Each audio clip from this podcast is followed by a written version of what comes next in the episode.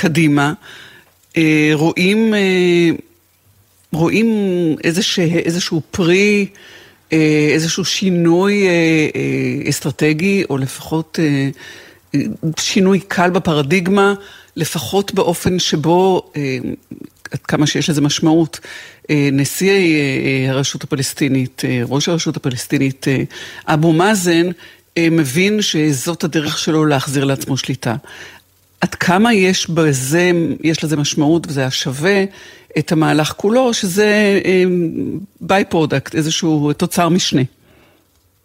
אז אני חייב לומר, להתייחס בדיוק לשאלה שלך, טלי, והייתי אומר, הייתי מסגנן אחרת את הדברים. אני לא בטוח שאני יכול להגיד שהרשות נמצאת היום במקום אחר מאשר הייתה בו לפני שבוע. תראי, אני קודם כל מבחינת העובדות, אנחנו מוצפים במהלך ה-24 שעות האחרונות בהרבה דיווחים על פריסת גדוד שלם של מנגנוני הביטחון הפלסטינים בג'נין. הבעיה המרכזית, ואני אומר את זה בצורה מאוד זהירה ומסויגת, אין לזה למעשה דיווחים מהמדיה הפלסטינית, אין לזה לא צילומים, לא רעיונות, אני לא יודע עד כמה זה נרחב, אני אגיד יותר מזה, אני חושב שאם היינו רואים כניסה מסיבית, גדולה, רצינית של הרשות, בעיקר למחנה הפליטים ג'נין, היינו גם מתחילים לראות סוג של חיכוכים, בין המנגנונים לבין החמושים שנמצאים שם, אנחנו עוד לא רואים את הדבר הזה. ולכן אנחנו כן, נאמר רק שאנחנו, קודם היו דיווחים שזה קורה, אחר כך דיווחים שזה נדחה. כלומר היה דיבור על זה. תראי, אני יודע שיש, זה גם משיחות שלי עם גורמים רשמיים ברמאללה, יש הרבה מאוד, הייתי קורא לזה תנועה לא נוחה בכיסא, כי התחושה היא שהם לא רוצים להצטייר כמי שלמעשה נכנסים אחרי שישראל כאילו נקטע את השטח עבורם, וקצת דימוי משטפי, אנחנו גם ראינו בשבוע שעבר איך התקבלו בבוז, למעשה גורשו ראשי פתח ממחנה הפליטים. אני חושב שיש כאן יסוד, אני לא אגדיר את זה אופטימי, אבל יש כאן יסוד חיובי, קצת לשינוי המציאות הנוכחית באמצעות החזרה, עכשיו אני שם דגש, הדרגתית, איטית, מפוקחת של הרשות לג'נין בכלל ולמחנה הפליטים ג'נין בפרט, אבל זה חייב לעשות בצורה מאוד מושכלת, עם הרבה תאומים ישראל, ומה שמאוד חשוב ומאוד פלט במבצע הזה, לא יכול להיות שהרגל היחידה שעליה תישען כל האסטרטגיה הישראלית היא רק רגל צבאית. זה חייב להישען גם על מימדים הרבה יותר רחבים, כלכליים ומדיניים, אסטרטגיים, אחרת זה לא יחזיק מעמד, זה למעשה לא יתפתח לשום כיוון שהוא באמת שינוי מציאות בהשוואה למה שהכרנו. אנחנו הרי לא רוצים לעסוק בפנקסנות, אבל בכל זאת לבדוק מי המרוויח ומי המפסיד, או למי יש עניין להציג שיש פה איזה מפנה. האם לישראל, כדי באמת לגבות את המהלך הצבאי באיזושהי התפתחות אסטרטגית, או לאבו מאזן על הכידונים שלנו להחזיר לעצמו איזושהי שליטה. והאם אבו מאזן באמת רלוונטי, או שזאת תמונת שווא או מקסם שווא? ויש כמובן, אגב, טלי, עוד שחקן שאנחנו צריכים לזכור שהוא נמצא במשוואה, וזה חמאס. שגם לא יש רווחים והפסדים מכל הפרשה הזאת. הייתי מגדיר את זה בצורה כזאת. אני חושב שישראל קצרה כאן הישג אופרטיבי, צבאי, די מובהק. כלומר, אנחנו כאן כמעט מכל זווית שנבחן אותה, יש כאן זכות, אבל כמו תמיד במלחמות, אם זה רק מעשה צבאי והוא לא מגובה בעשייה אסטרטגית, בעיקר כזאת שנועדה לתמוך את הרשות, שיכול להיות שאנחנו נדבר עוד מעט על השאלה של מה היא בעצם מהווה מבחינת האינטרס האסטרטגי הישראלי, אז קודם כל אנחנו כנראה נהיה בג'נין ואולי אפילו בקרוב עוד מעט, ובית אנחנו לא באמת נצליח לשנות את כל המציאות הרחבה בזירה הפלסטינית. לגבי אבו מאזן, שאני שם אותו שנייה בצד, אני חושב שכאן יש סימן שאלה גדול. הרשות בעצם היום נמצאת קרעי תרנגולת, כי הם לא באמת מצליחים לייצר לעצמם סוג של רלוונטיות ונוכחות והשפעה. יש להם גם בעיית מוטיבציה וביטחון לעצמי, שהיא לא רק קשורה לזה שאין משא ומתן עם ישראל, אלא גם לדימוי המאוד ירוד שלהם בעיני הציבור הפלסטיני. והעין השנייה שלנו צריכה להיות מופנית כלפי חמאס, שבעיניי הוא אחד המרוויחים, אולי אפילו המרוויח הגדול בסופו של דבר, לא רק מהמבצע האחרון, אלא בכלל בכל ההסלמה של השנה וחצי האחרונות באיו"ש, גורם שנכנס לחללים שהרשות מפנה, ימשיך להתנהל לאור היעדים האסטרטגיים שלו, שהם מתישהו כיבוש כל המערכת הפלסטינית, כולל איו"ש, וכאן אני חושב שישראל חייבת להתחיל לנהל מדיניות הרבה יותר מורכבת כלפי חמאס. אני חושב שאנחנו חייבים לשים לב לזיקות שבין עזה לבין איו"ש. אני חושב שהגיע הזמן להתחיל לומר לעצמנו שלא יכול להיות שחמאס מתוך עזה, שלכאורה משמרת שקטה ושם יש איזו הסדרה מסיתה ומלבה את השטח באיו"ש בלי שיש כאן איזה סוג של הצבות מחיר ישראליות משמעותיות, אחרת אנחנו נמצא את עצמנו במצב שבו הרשות הולכת ודועכת, נובלת, וחמאס הולכת ונכנסת לכל החללים שמתפתחים בעיקר באיו"ש.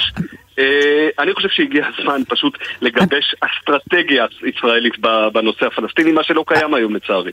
אבל זה אולי ההסבר לחיבור, גם אם הוא כרגע מקרטון, או רק למראית עין, עם אבו מאזן.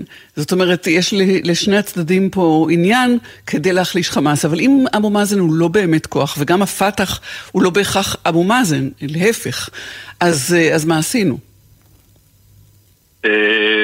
כן, נכון, אבל עדיין אני חושב, טלי, שאנחנו צריכים להסביר לעצמנו, בדיוק בהקשר של מה שאת נקפת בו, אז מה זה בעצם אבו מאזן עבור ישראל, של צורך לקרוא, הייתי אומר, את התמונה בצורה מאוד מדויקת, בלי יותר מדי אופטימית ובלי יותר מדי פסימיות. הרשות היום היא בוודאי לא סוג של פרטנר קל, לא בעל ברית, אבל היא הרע במיעוטו. אני חושב שהיום בעולם ללא הרשות, ויש, שמענו, אנחנו שומעים בממשלה שלנו, יש כאלה שתמהים לכך שהרשות הזאת תתפוגג, תיעלם, לא תתקיים, הם גם מגדירים אותה כאויב. זאת השאלה הבאה, כן, בדיוק, הרי היום הממשלה לא מגיעה, ממש כרגע. כן, בדיוק, להסכמה לסייע לרשות הפלסטינית, ויש שרים המגדירים אותה אויב, אז מה, אז בעצם יש פה איזה משחק כפול, יש פה איזה מציאות וירטואלית. לגמרי, זה בדיוק המילה וירטואלי, כי אני חושב שבנקודה הזאת אנחנו צריכים להציב מראה ולומר, אוקיי, בוא נגיד שהרשות היא אויב ושאנחנו רוצים לפרק אותה, ואגב זו משימה לא מאוד מורכבת מבחינה אופרטיבית. מה החלופות? יש חלופה אחת של פשוט כאוס מוחלט בשטח, סוג של מוגדישו על מפתנן של אפולה וכפר סבא ורעננה, לא נראה לי אטרקציה גדולה מדי. יש אפשרות שחמאס היא זאת שתהיה הכתובת ותיכנס לכל החללים שתמלא הרשות, גם לא רעיון מאוד קוסם, ויש אפשרות שאני מגדיר אותה, טלי, כממש חזון בלהות מבחינת הציונות, והיא שאותה רשות שתלך ותדעך, מי שיכנס לחלל הזה זה ישראל, ואנחנו בעצם נחזור 30 לטרום עידן אוסלו, ונהיה אחראים בפועל על כמעט 3 מיליון פלסטינים, מה שאומר טשטוש המחיצות שקיימות היום, והתקרבות מאוד משמעותית לתרחיש של מדינה אחת. אני לפחות מגדיר את זה בתור סכנה גדולה. מול כל התרחישים האלה, עצם קיומה של הרשות המאוד לא קלה הזאת, עם כל הבעיות שבה והתרסה שבה, עדיין נתפסת בעיניי קרה במיעוטו, בהשוואה לכל החלופות, ואני חושב שגם ראש הממשלה, שדיבר בוועדת חוץ וביטחון לפני 3 שבועות, אמר בסופו של דבר את הדברים. השאלה היא איך הולכים את זה לאסטרטגיה רצינית, עמוקה, לטווח הארוך. אלוף משנה במילואים, דוקטור מיכאל מילשטיין, חוקר בכיר במכון למדיניות ואסטרטגיה באוניברסיטת רייכמן, ראש הפורום ללימודים פלסטינים במרכז דיין, תודה שדיברת איתנו, שלום. תודה, טלי, להתראות. שלום. ועכשיו צפונה, חיזבאללה, דני סיטרינוביץ', שלום לך. ערב טוב. ערב טוב, אתה היית ראש ענף איראן בחטיבת המחקר, היום חוקר במכון למחקרי ביטחון לאומי, ואיתך אנחנו מבקשים לדבר על הצפון, היינו במזרח, וגם לנסות לקשור בין הדברים. נדמה שהזירה הלבנונית מתחממת, החיזבאללה מהלכים על חבל דק. מדוע הם משחקים את המשחק הזה? מה מטרת הסוף שלהם, להבנתך? אין ספק שהזירה מתחממת. אני מצטער שאני לא אהיה בעל בשורות חיוביות אחרי הדברים שידידי מיכאל מילשטיין אמר בפרק הקודם של הדברים, אבל אין ספק שגם בלבנון יש שינוי, כלומר זה לא נכון רק להסתכל על מה שקורה כרגע בגבול הצפון, יש פה צבר של אירועים, להזכיר גם את שיקור הכטב"מים ליד ברזת קריש, פיגוע מגידו, רצף איומים מצד נסראללה, כלומר, אנחנו כן יש איזושהי תזוזה כלשהי. למעשה, אם אנחנו צריכים להסביר את זה, יש כמה אפשרויות לשינוי המתבקש. דבר ראשון, תסתכל דווקא לזירה הפנימית בלבנון. אין ספק שחיזבאללה מאותגר בה, כלומר, אנחנו נמצאים בוואקום שלטוני מחריף, לא מצליחים למעשה לבחור נשיא, בעקבות כך גם ראש הממשלה הוא זמני, ולכן זו התפתחות שבאמת מפעילה לחץ משמעותי על חיזבאללה, והוא צריך בסופו של דבר להמחיש את העובדה שהוא מגן לבנון, וזה גורם לו כנראה לפעולות אקטיביות יותר. זה אירוע אחד. אירוע שני, שאני חושב שמתקשר לזה בצורה כזו או אחרת, אלו סט של פעולות שנעשות במרחב, גם על ידי ישראל, גם על ידי גורמים אחרים, שייתכן וגם הם בסופו של דבר מכניסות את חיזבאללה לכוננות. צריך לזכור שהארגון מתנהל על ידי משוואות וכללי משחק, כלומר לתפיסתו כל פעם שהוא מניח שישראל מפרה את כללי המשחק, הוא צריך להגיב, וייתכן שרצף הפעולות הללו הוא קשור לכך שייתכן שהארגון מניח שפחות בחלק מהמקרים, לדוגמה הגעה של עבדת קריש, ואפילו הפעולות שנעשות כיום במרחב הגבול הם כאלו שמפרות את כללי המשחק והוא נערך לתגובה. אבל אני חייב להדגיש שלפחות מפעולות הללו לא נראה שהארגון סף למלחמה, אבל בוודאי שהוא מבקש למסור מסר כלשהו לישראל בהקשרים הללו. למתבונן מן הצד נראה כאילו הם נתונים במשחק שבו הם שולחים אצבע, אחר כך כף יד, אחר כך גם מוסיפים לזה רגל, ואחר כך בורחים חזרה לאחור. מין בדיקת ערנות שלנו, או כוונות שלנו. והשאלה אם הם יכולים להסתכן באפשרות שהדברים יצאו מכלל שליטה, ומי מחזק אותם מאחור. בעצם אתה, אמרנו, היית ראש ענף איראן בחטיבת המחקר. עד כמה איראן מושקעת כרגע בלבנון ביחס לזירות אחרות? זו שאלה טובה. אני אתחיל ממה שנגעת. אין ספק שיש פה מהלך מסוכן בצד חיזבאללה. כלומר, גם אם הארגון אינו סף אלי קרב, כמו שלפחות נראה, פה כלומר, כמו שאת אמרת, למעשה בדיקה שלנו, של כוחות הביטחון, של מערכת הביטחון, אין ספק שמהלכים מאוד מסוכנים, מכיוון שהם עלולים להוביל לתגובה כזו או אחרת מהצד שלנו, שעלולה להוביל למעשה להסלמה חמורה, לא רוצה להגיד מלחמה, אבל ודאי הסלמה בגבול הצפון, שאותה לא ראינו אולי מאז מלחמת לבנון. אז יש ספק שהארגון מסתכן פה מאוד, בניסיון שלו לפחות לשמור על כללי המשחק.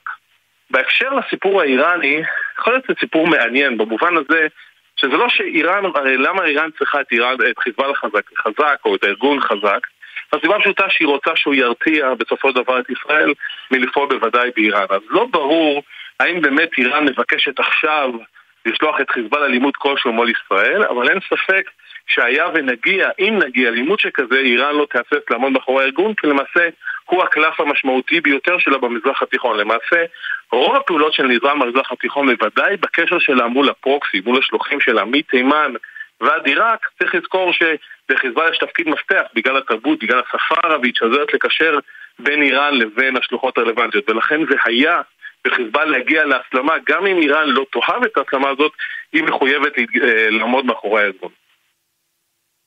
מה שאתה בעצם אומר הוא שלחיזבאללה יש פעילות עצמאית ותוכנית משלה, או משלו, אם נדבר על זה במונחים של ארגון, אבל זה די מפתיע, כי ההנחה היא שהם לא פועלים שלא במתואם, לא זו אף זו שגם חמאס מעורב בתוך המשוואה הזאת. למעשה, יש שאלה מפתח האם חיזבאללה ארגון לבנוני או ארגון איראני או אחד משניהם. אני חושב שהאירועים האחרונים, הנה ניקח למשל את הסכם הגז. זה ברור שמהלך של הסכם גז מול ישראל איננו משרת לכאורה את התפיסה האיראנית, אבל חיזבאללה לא צריך לעשות זאת כי למעשה הוא הבין שזה אינטרס ראשון במהלך של מדינה לבנונית. אני חושב שהארגון חי כל הזמן בין שתי הכיפויות הללו, בין האיראנית לבין הלבנונית, כאשר זה לא שהוא רק ארגון איראני, הוא רק ארגון לבנוני. כל הזמן מנסה לאזן בין מה שמנהיג איראן צריך ממנו, לבין ההבנה שלו לגבי האחריות שלו, לגבי השליטה באוכלוסייה השיעית בלבנון. ולכן אני חושב שאנחנו צריכים להיזהר מלהגיד, זה איראן דוחפת אותו לעימות.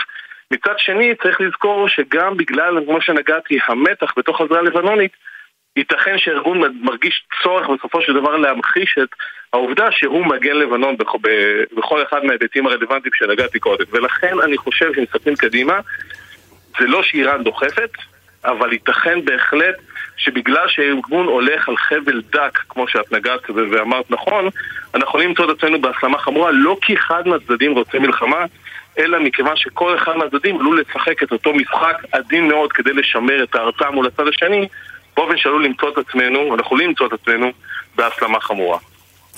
מתבקש לסיום לשאול אותך עד כמה כל מה שאתה אומר עכשיו גם תלוי ומושפע ממה שקורה בזירות האחרות, ואנחנו מדברים על מתח גדול למזרח בשטחים ביהודה ושומרון. אני חושב שהיא לא ניתן לנתק, כמובן דיברנו לא מעט אחרי האירועים האחרונים על כל נושא של אחדות הזירות. צריך לזכור, זה לא שיש הקרנה ישירה, כלומר לא כל מה שקורה בשטחים מקרין באופן ישיר על הסיפור הלבנוני. דרך אגב, אני די סקפטי אם באמת חיזבאללה יהיה מוכן להילחם עבור הסיפור הפלסטיני, בנותק כמובן לסיפור של ירושלים, אבל אין ספק שזה מוסיף לאווירה. כלומר, אם ישראל נתפסת לפחות בידי הציר כמי שמנסה לפעול על מנת להחליש את הציר, בוודאי את החלק החמאסי שבו, בוודאי בגדה, אין ספק שזה מוסיף למתח באופן כללי באזור. יחד עם זאת, אני לא חושב שזה מה שהוביל למה שאנחנו קוראים כרגע. אני חושב שמה שאנחנו קוראים כרגע בהקשר הלבנוני נובע בעיקר ממערכת היחסים המאוד מאוד מורכבת בין ישראל לחיזבאללה. זה נכון שזה טוב שיש לנו למשל את יוניפיל כגורם מקשר בין ישראל לבנון, אבל גם האירוע הזה ממחיש את חולשתו של יוניפיל במובן הזה שהוא לא מצליח למנוע מחיזבאללה לעשות אותם פעולות, ולכן בשורה התחתונה אנחנו נמצאים באירוע מאוד מורכב שעלול אולי להוביל אפילו להסדרה אפשרית בינו לבין לבנון, אבל מצד שני גם עלול להוביל להסלמה חמורה בינו לבין חיזבאללה. דני סיטרינוביץ', לשעבר ראש ענף איראן בחטיבת המחקר, היום חוקר במכון למחקרי ביטחון לאומי, תודה שדיברת איתנו. שלום. תודה רבה.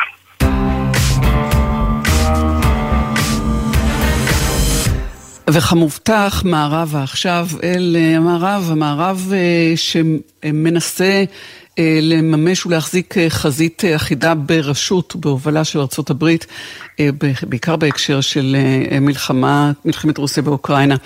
אלון פינקס, שלום לך. שלום טלי, ערב טוב.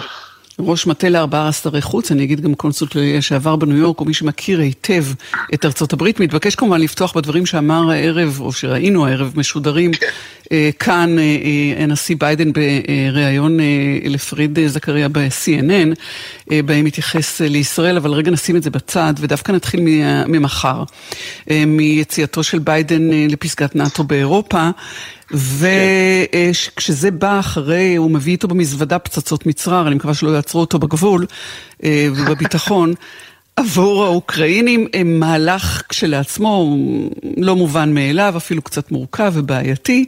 הוא הולך לפגוש את נאטו, הוא רוצה להציג ולהמשיך לתחזק את מעמד המנהיג הבלתי מואר של המערב, עם נאטו קצת פחות מאוחדת משהייתה ממש לפני שנה, בחודשים הראשונים למלחמה, כשהם ידעו מה רוצים ועמדו כחזית אחת. תעשה לי מכל הקרעים האלה תמונה.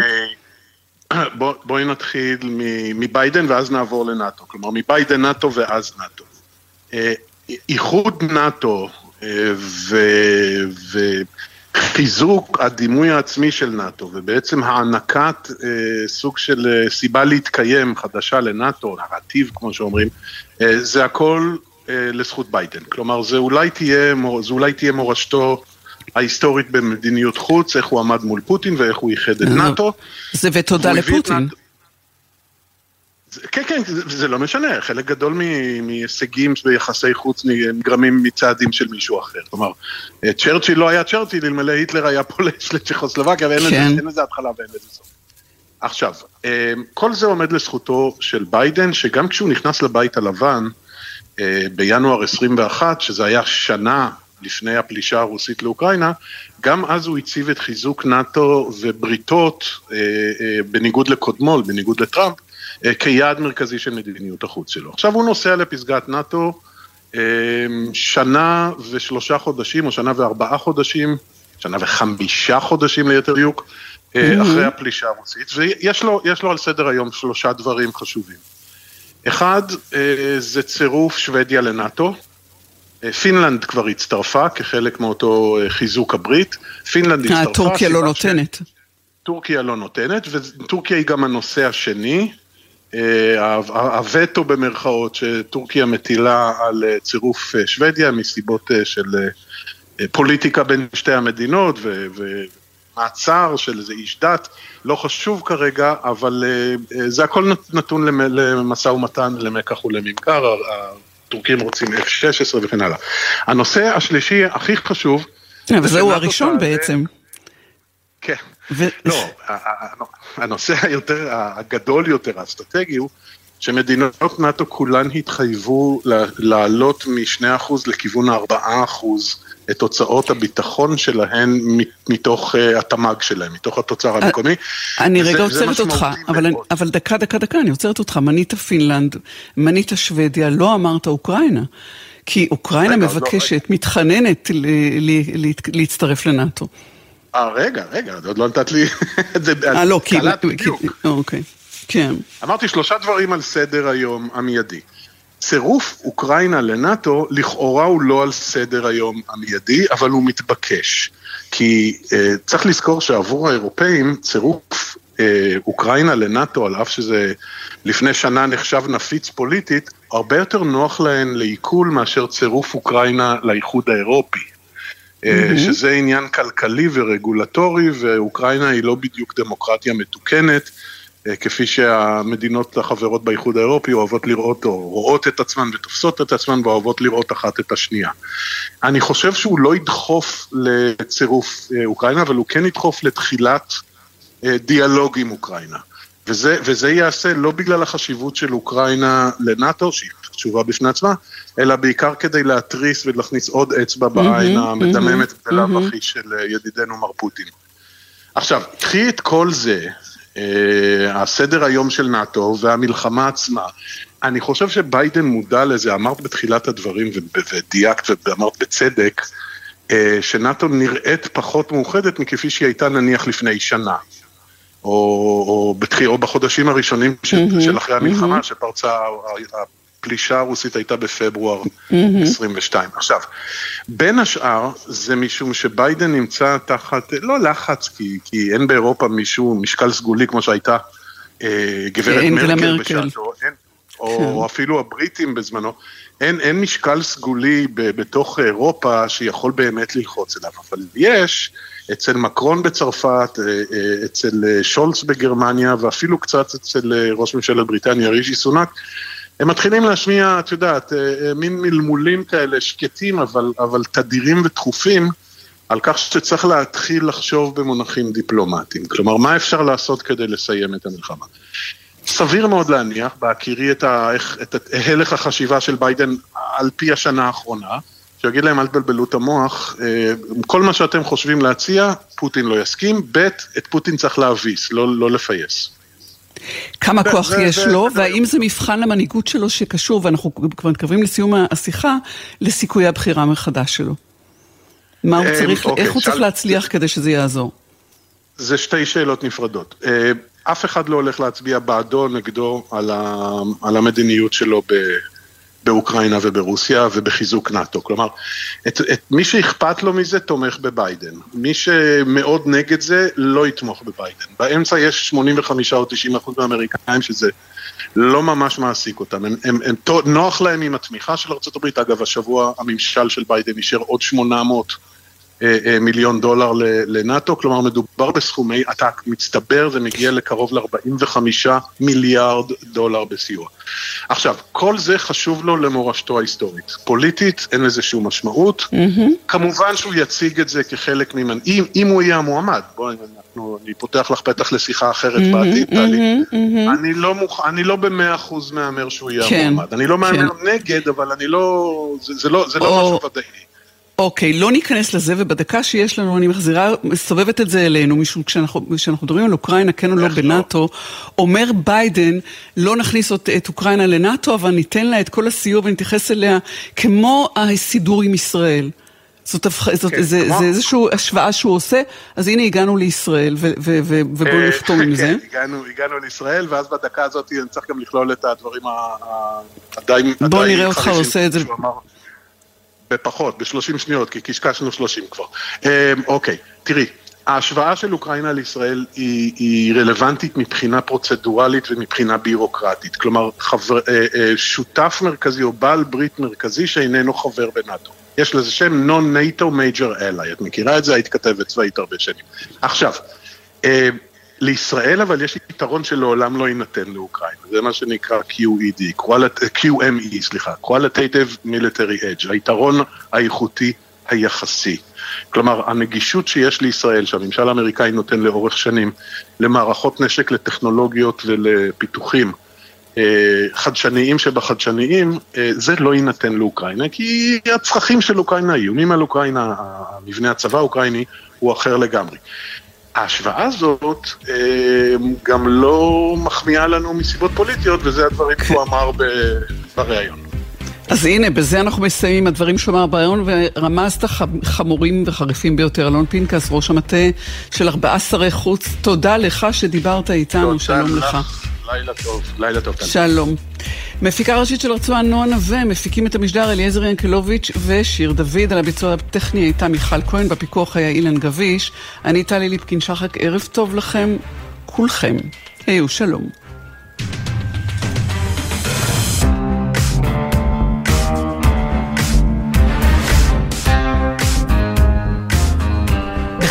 מטבחי סמל, המשיקים את סדרת הדגמים האקזוטיים בטכנולוגיה מתקדמת ובצבעים שבחרו מעצבים בינלאומיים, ועכשיו בימי מחירות במגוון הנחות עד סוף יולי. בחסות הפניקס סמארט, המעניקה עד 45% הנחה בביטוח המקיף, כוכבית 5432, או חפשו הפניקס סמארט בגוגל, כפוף לתקנון המבצע. הפניקס חברה לביטוח בע"מ. בחסות אוטודיפו, המציעה מצברי ורת על הרכב, כולל התקנה חינם עד 21:00, כי אם יש משהו יותר מעצבן מלהתעכב בפקק, זה להתעכב בחנייה. אוטודיפו. מה נשמע, נשמע, סוף השבוע, גלית של החיילים, גלי צהר כל הזמן. עתודה אקדמית, בחירה של מצוינות. בוגרת כיתה י"א, את חולמת להצטיין? מצוין! מעוניינת לשלב לימודים אקדמיים עם שירות צבאי כקצינה? מצוין! בואי לכנסי המידע המתקיימים במהלך חודשי יוני-יולי באוניברסיטאות ברחבי הארץ, וגלים מסלול שיאפשר לך להתקדם לתפקידים מובילים בצה"ל, בתעשייה ובהייטק. לפרטים ולהרשמה, חפשי עתודה אקדמית. עתודה אקדמית, בחירה של מצוינות. מוזה, מוזיאון ארץ ישראל תל אביב מציג. הביאנלה לאומניות ולעיצוב תל אביב 2023. התערוכה שבה האומנות פורצת את גבולות החומר. 250 אומנים עונים על השאלה, מהי מידת האדם? עכשיו במוזה, מוזיאון ארץ ישראל תל אביב. כשהחופש הגדול מגיע, מגיעים איתו מכל עבר קולות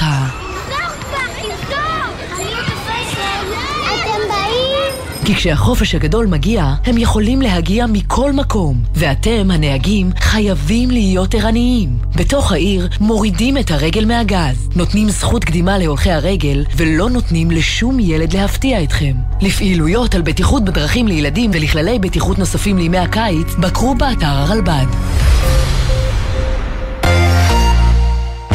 הקשב, מגזין המתגייסים של גלי צהל יורד לשם. חיילים, עמית, מגזין החיילים. כן, אבל הפעם אנחנו משדרים מפסטיבל מתגייסים. עדיין, אנחנו הקשב, מגזין החיילים. מגזין המועמדים לשירות ביטחון יורד לשם. לא, חיילים. מגזין השמיניסטים שסיימו י"ב?